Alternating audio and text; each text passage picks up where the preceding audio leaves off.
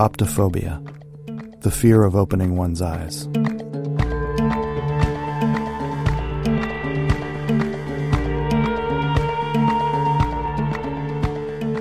This podcast is dedicated to encouraging you, our listeners, to move beyond that fear, to solve riddles they don't want us to unriddle, to investigate supposedly ironclad truths, to unearth evidence buried for so long they believed it would stay buried.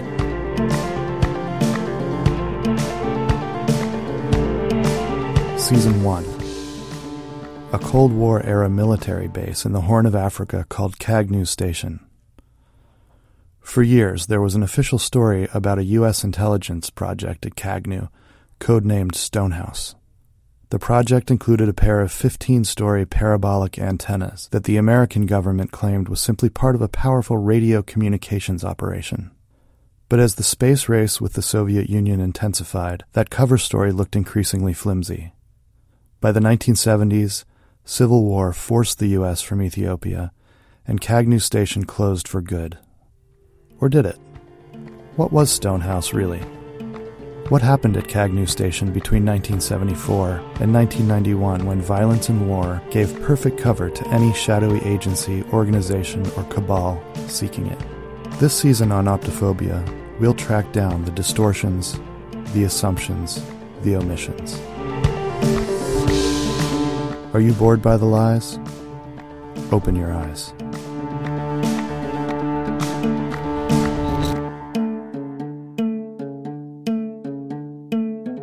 Hi, everyone. I'm your host, Elliot F. Carlin. We've talked a lot this season about the Indian Ocean and its role in the Cagnew Station story. And I'm actually going to talk a little bit more about the Indian Ocean in a second. But we've never had a guest on the show who has actually sailed its seas. This week, we've landed a guest, and he has an amazing story about the mysterious communications he heard as he cruised that ocean in the 1980s. But first, I wanted to update you on the research we've been doing about how the U.S. government was using the Stonehouse antennas to disturb the ionosphere. You'll remember that while the U.S. Army Security Agency was using the Stonehouse antennas to steal Soviet space telemetry during the Cold War, the Navy had found handy use for the antennas too. The U.S. Naval Research Laboratory found a way to turn the ionosphere itself into a powerful mammoth antenna. That giant space antenna could transmit radio signals underwater, allowing nuclear subs patrolling the Indian Ocean in the 1960s to remain submerged and hidden from the Soviet Navy. But sometimes, cutting edge technology can unleash unintended consequences. It turns out that by heating up the ionosphere, Naval Research Lab engineers working out of Cagnew Station altered some electrons attached to the radio signals being beamed back down into their own submarines. A couple of weeks ago in the National Archives, I found a recording of one such mutated radio signal, which, according to a subsequent naval investigation we also dug up, caused 23 sailors in the Navy's Indian Ocean nuclear sub fleet to succumb to sudden psychotic delusional disorder over the course of nine months in 1966 and 1967. In a twist that seems to corroborate much of what Deborah has written in her new book, I Can't Go for Mind Control, No Can Do, Hall Oates and the Soviet Roots of Blue Eyed Soul, available in free thinking bookstores, we discovered a faint but definitive strain of the chorus to You Make My Dreams. Even stranger, because Hall & Oates didn't release that song publicly for another 14 years. In fact, they didn't even meet until 1967. So I'm taking you through all of that because we were really excited to finally pull a thread that seemed to be leading to a Cagnew Station explanation. But one thing about the truth is that you have to follow that thread wherever it leads. This week, I uncovered yet another document, thanks to the U.S. government's incredibly efficient and helpful Freedom of Information Act process for journalists, this new memo shed more light on what happened to those nuclear sub sailors afflicted by sudden psychological delusional disorder. As we discussed in last week's show, the sailors affected by the mutated radio signals in 1966 and 1967 suddenly believed themselves to be lumbering dinosaur sized creatures. They became claustrophobic, which is not a good thing on a submarine. They thought they were knocking things over, crushing other sailors underfoot, and they were ravenous for ferns. Well, according to another internal Navy inquiry, this one done in the 1980s, the SPPD experienced by the sailors was not because of Stonehouse, but a secret CIA LSD mind control program called Project Giant Squid. So, sadly, it is back to the drawing board for the Cagnew Station mystery. I really thought we were so close to the truth. But onward, this week I am here with my regular co host, the former host of the syndicated radio program, Deborah. Deborah, how are you? Hi, Elliot. Ugh. Sort of exhausting and disappointing. I, I'm both exhausted and disappointed. I was I was up for eight nights straight, pulling this particular thread. You have not been sleeping a lot lately. I have not. I've. I mean, we're dealing with cabals, dark forces, Soviets. There's no time to sleep. The thing that's still confusing to me is what exactly that radio signal that we heard with You Make My Dreams, what that was all about. I mean, yes, this is an explanation. CIA LSD program, those happened a lot, apparently, in the 60s and 70s. Why was it in the National Archives? Why was this radio signal with Hall & Oates embedded in it? That could not have had anything to do with the CIA. So, throughout this process, I've been thinking that we were getting closer to how Hall and Oates were using their music for mind control Right. via the Soviets. I knew we never get at why, because frankly, that to me, as an emotionally intelligent person, is an interesting question as to why they would do this. Hmm. But I thought we were getting closer to the how, and now I. It seems like I'm go- I'm in for many more sleepless nights. It does exist. I mean, we have it. It was not. It, we didn't make that up. Like we got it from the National Archives. So, there is an explanation, and that in and of itself seems to, like I just said, corroborate a lot of what you've written about the Soviet Hall and Oates connection. But we just don't know exactly what it is. Crushing. So, as always, if you're new to the Cagnew Station story and want some of the background, you can listen to our first episode or go to our website, optophobia.org, for all the context. Unfortunately, our guest for this week, Phil Ribbles, was unable to join us. A floral designer from Owl's Head, Maine, Mr. Ribbles was has dreamed for years of building a water park at the Cagnew Station site but he went to research the appropriate documents and licenses he'd need to develop the water park, and he figured out that the land that Cagnew is built on was not even owned by the Ethiopian government when they leased it to the United States to build the military base in the first place. So obviously, we were excited to talk through the implications of that discovery with Mr. Ribbles. But earlier this week, he was stung in the mouth by several bees as he was arranging flowers so he's unable to speak to us or to anybody else. So we hope he gets better. But we lucked out because we found a guest that we are very, very excited to talk to. Terry Timmons is with us. He's visiting the studio today. Uh, Terry, thanks for being on Optophobia. Oh my gosh, thanks for having me. This is a dream come true for me. Can I just say something really quick? Like I gotta get it out of the way. Sure, of okay. course. Deborah, I'm a huge fan. I'm a huge fan of the syndicated radio show. It got me my through a lot of lonely nights. Terry, that is so valuable to hear. And can I just say that your name, Terry Timmons, is music. To hear you say that, I mean, you don't know what you mean to me. You don't. You're not going to remember this. We met in Topeka, Kansas, at a book signing. Um, I I bought I don't go for mind control, and um, I still have it. I didn't bring it. It's it's in my house, and um, it's on a very special place on my shelf. And I just so I have to say this to get this out of the way because now I can look at you like a human being and not like. So I'm sorry. I just little fanboy moment. Terry, I do remember you. Stop. no, You don't I have to do know that. at Topeka. I remember that was one of the most exciting stops on the tour because the fans in Topeka We're rabid. they say that the, all the corn just nourishes you in the right way. It's the, what's what the Mayans ate. Mm-hmm. So that didn't go well for them, but you know, so be it. So be it. So anyway, I'm I'm so happy to be here. I've been following this. Can I say that? I feel like such a fanboy. I don't even feel like I should be here, but I've been following this. Really, really interesting. Disturbing. The Hall & Oates connection. Can you guys sing a few bars of that song though? I don't know that one. You make my dreams. Yeah, what is it? Terry, I I'm going to do a little disclaimer before I start singing that that these are lines penned by Soviet agents and they have the power to actually change the qualities of your mind to think in a more Soviet way.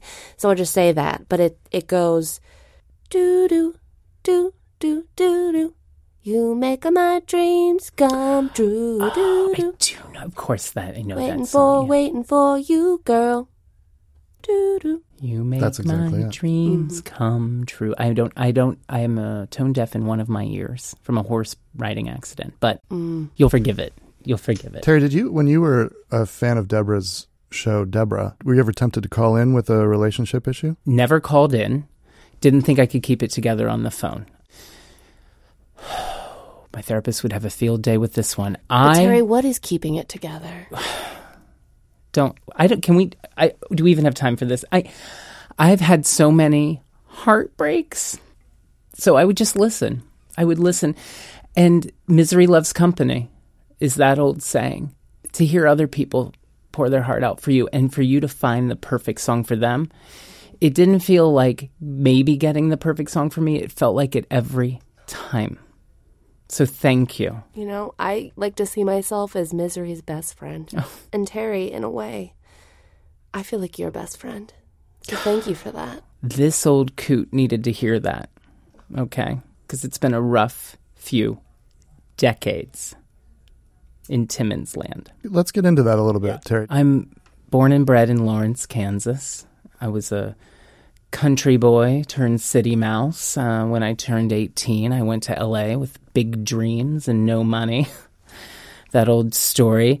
And um, I think my first love is really the hospitality industry. I found myself as a shift manager at a Ruby Tuesdays.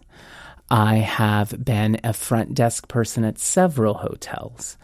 You know, probably what drew me to this podcast is my time aboard Royal Caribbean's Shimmer of the Seas, the flagship of the Indian Ocean for Royal Caribbean. Yeah. You don't start cruise director, no. You know, you start in the kitchen.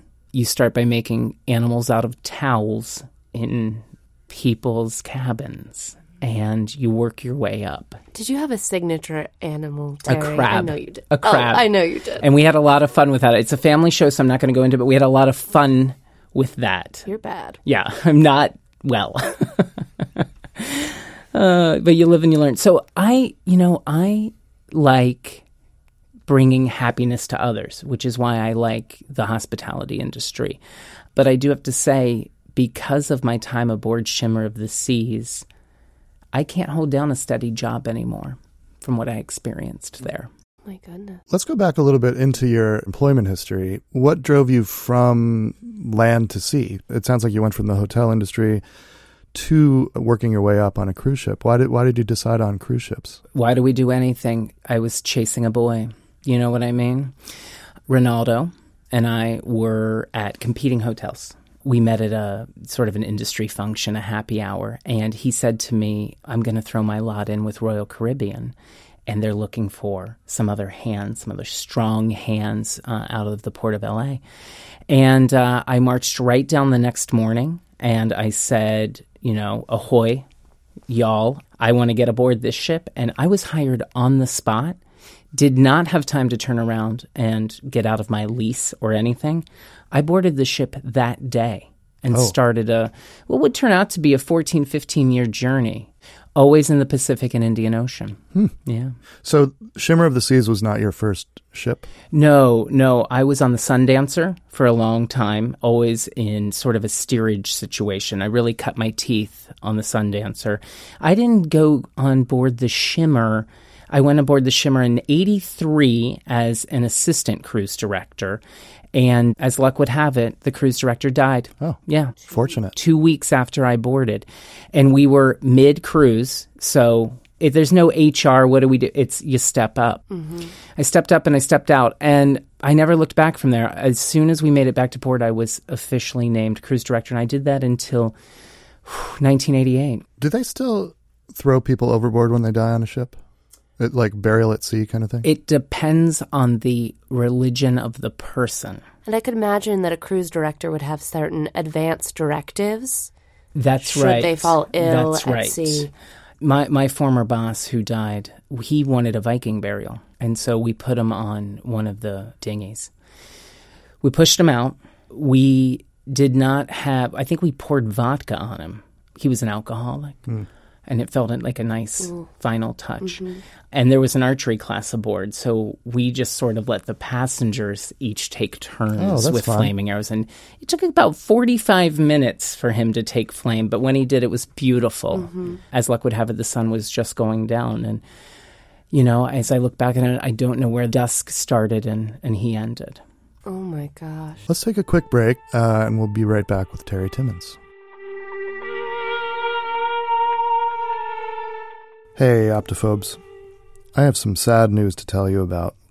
Mrs. Jackie O'Sherd, owner of Blend Venom Solutions, passed away last week at the Polyps at Jonathan Winters in Shalimar, Florida, where she had lived for the last 37 years.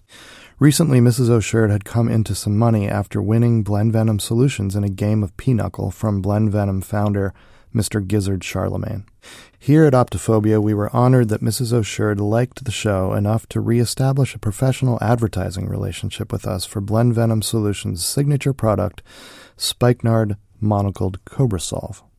SMCS is a solve, not a salve. It's a fat dissolving ointment made from the Jatamansi plant in combination with the venom of the monocled cobra. In a remarkable turn of events, at the same time we heard the sad news of Mrs. O'Sherd's death, we were also told that she'd left her entire estate, which consisted of a collection of more than 16,000 pinochle decks and Blend Venom Solutions LLC, to this show. So please bear with us as we figure out the tax implications of suddenly owning a company with annual revenue nearing $200 million.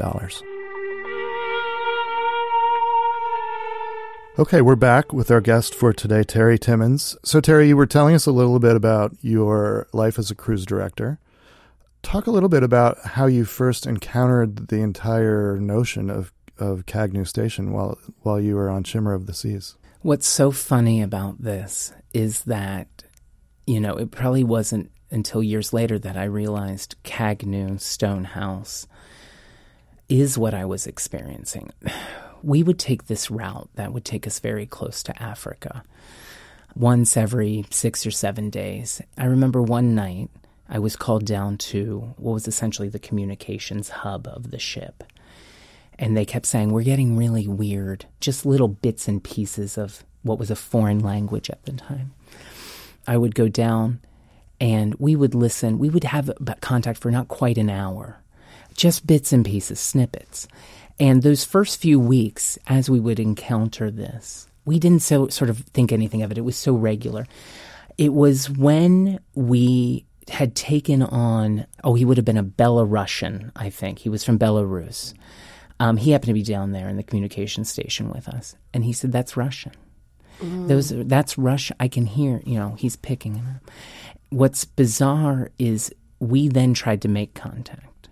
We reached out and said, you know, who is this? I'm thinking, you know, is is this an invasion? Where, where, where are these Russians?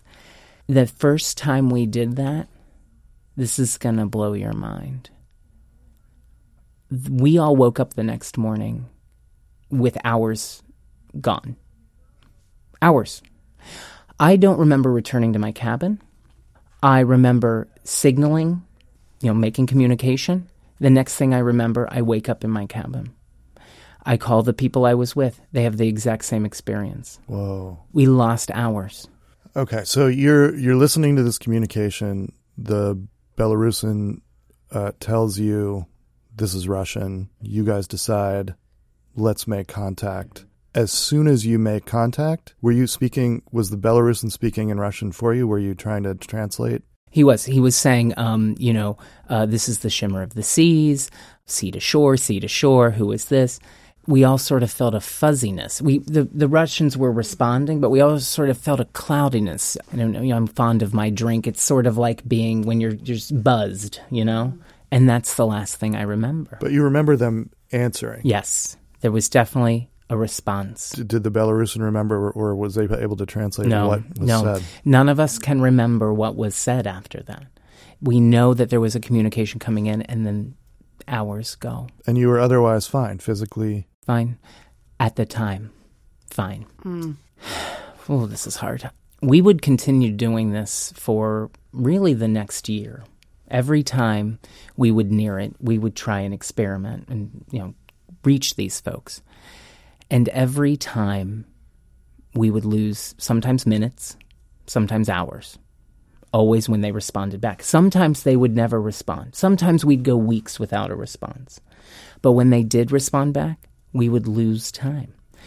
And while I can't prove it, I think whatever that effect was that it had on me was so pronounced over time that that's why I can't hold down a steady job anymore.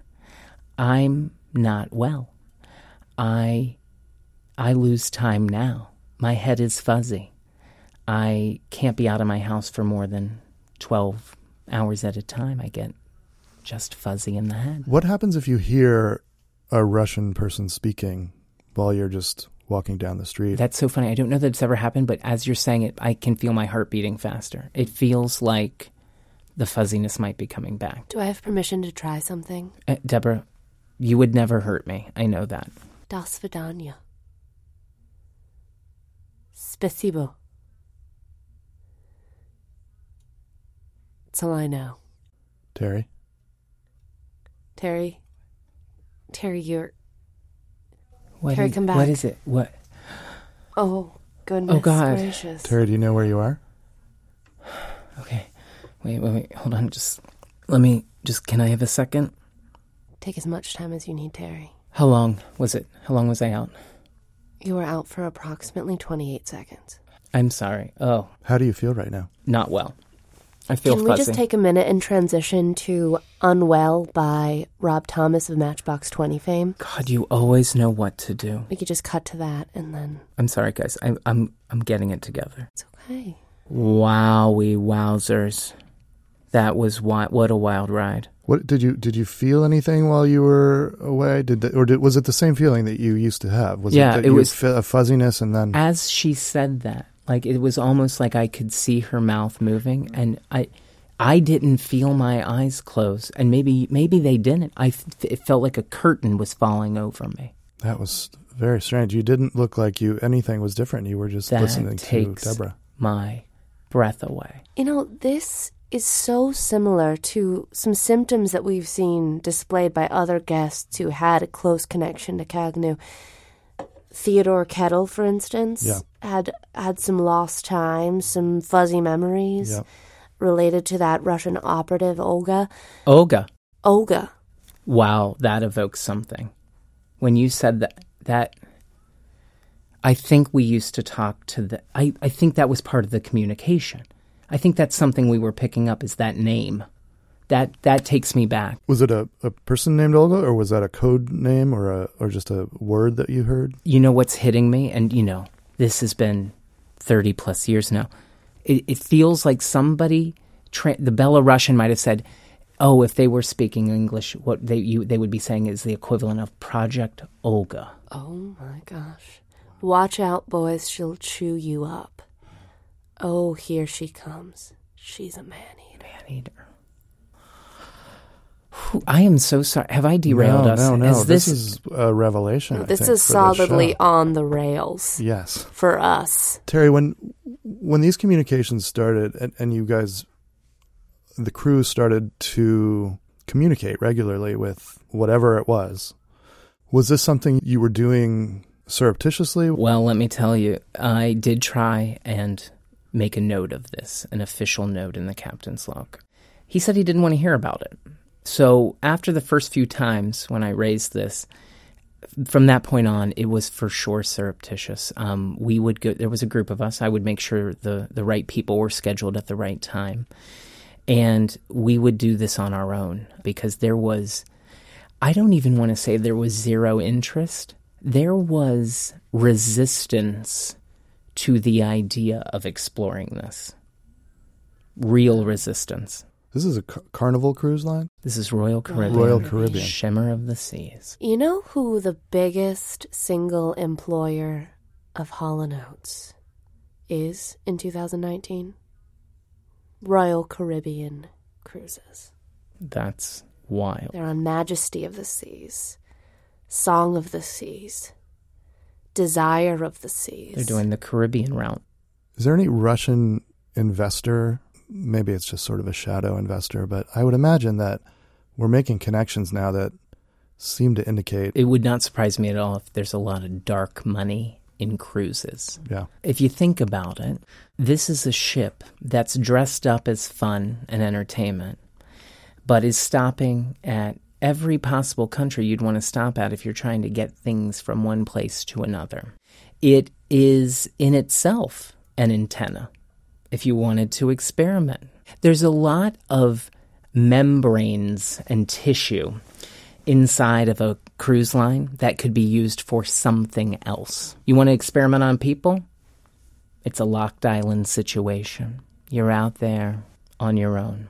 It seems to me an act of collective courage that you kept going to the communications suite and making contact with, let's just call it Project Olga, knowing that it was going to have this effect on you. Were you and the crew worried for your safety, or was it really just curiosity? Being called courageous is crazy. It was an act of stupidity. I mean, we just didn't care. We thought we were doing something fun and innovative, and we really thought we had a mystery on our hands, but no, nothing that was gonna, in the long term, harm us. Every time we would wake up fuzzy, we were like, those guys, we'll get them next time. It didn't feel dangerous.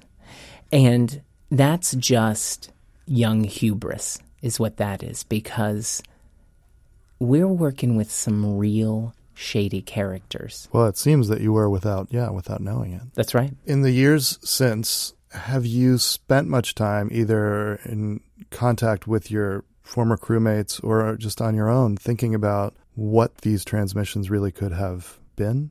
I mean, finding your podcast has been a revelation because I don't know if you've got it, but you're on to it.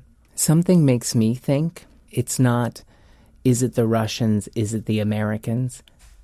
I think they're working together. I think the Cold War is maybe the greatest one act play ever put on, and everybody should be seeing what's going on backstage. That's what I think. I think worried about a superpower? What about two of them? Working in concert. Oh my gosh. Against the rest of us. That's right. That makes so much sense now that you say that. A shared facility. We've been worried, you know, when did the Americans leave? When did the Russians arrive? Were the Russians ever there? I think they're in cahoots and always have been. That is a heavy thought. It's a heavy thought, okay? And I just want to say that even though you might not have felt courageous or brave back then, Terry, hold, hold my hand, Terry.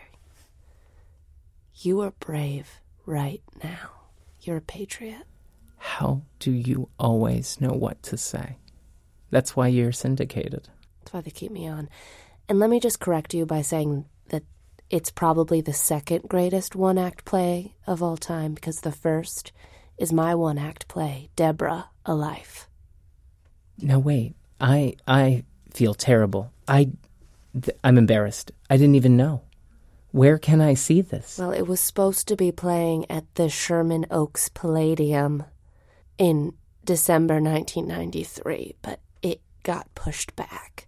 So we're still waiting on a release date for Deborah A Life. I didn't know about this either. I I feel terrible. I think that there's only about 13 people who've actually seen it, have been privileged enough to see That's it. That's lucky. But let me tell you, when you see it, be ready for some feelings. Yeah. Sign me up for the front row. Terry, I will. I'll pay whatever. Sadly, we're going to have to leave it there for now, but I want to thank our guest, Terry Timmons. Uh, it was an honor to have you. Thank you, Terry. Um, it's my pleasure. No, it's my pleasure. Thank you, Deborah. You know just what to say. And thank you to my co host this week, Deborah, who I just learned something new about. Next week, I will have both of my co hosts, Deborah and Hassan Gray, in the studio together again as we wrap up the very first season of this podcast. I hope you will join us. Thank you for listening to Optophobia. I'm Elliot F. Carlin, and I will leave you with this. Through idle badinage, we can unearth life's redundancies. If you've got theories about what was really going on at Kagnew Station, we'd like to hear them. You can find us on our website, optophobia.org, or on Twitter, Instagram, and Facebook at, at optophobes. And please subscribe on Apple Podcasts, Spotify, and Google Podcasts. Thanks to Denny Johnson, who played Terry Timmons. Denny performs with UGG, an all gay improv troupe in D.C., often seen at Washington Improv Theater. He also just launched a new talk show, Wake Up Late with Denny and Kate, America's only nighttime morning show, at Colony Club in Washington. Liz Sanders played Deborah. Liz performs with Madeline, a Washington Improv Theater house ensemble. Optophobia was produced by Tim Townsend. Music was composed by Bart Warshaw. Cover art by Claire Smalley. Website by Chance Griffin. Thanks for listening. Until next week, keep them open.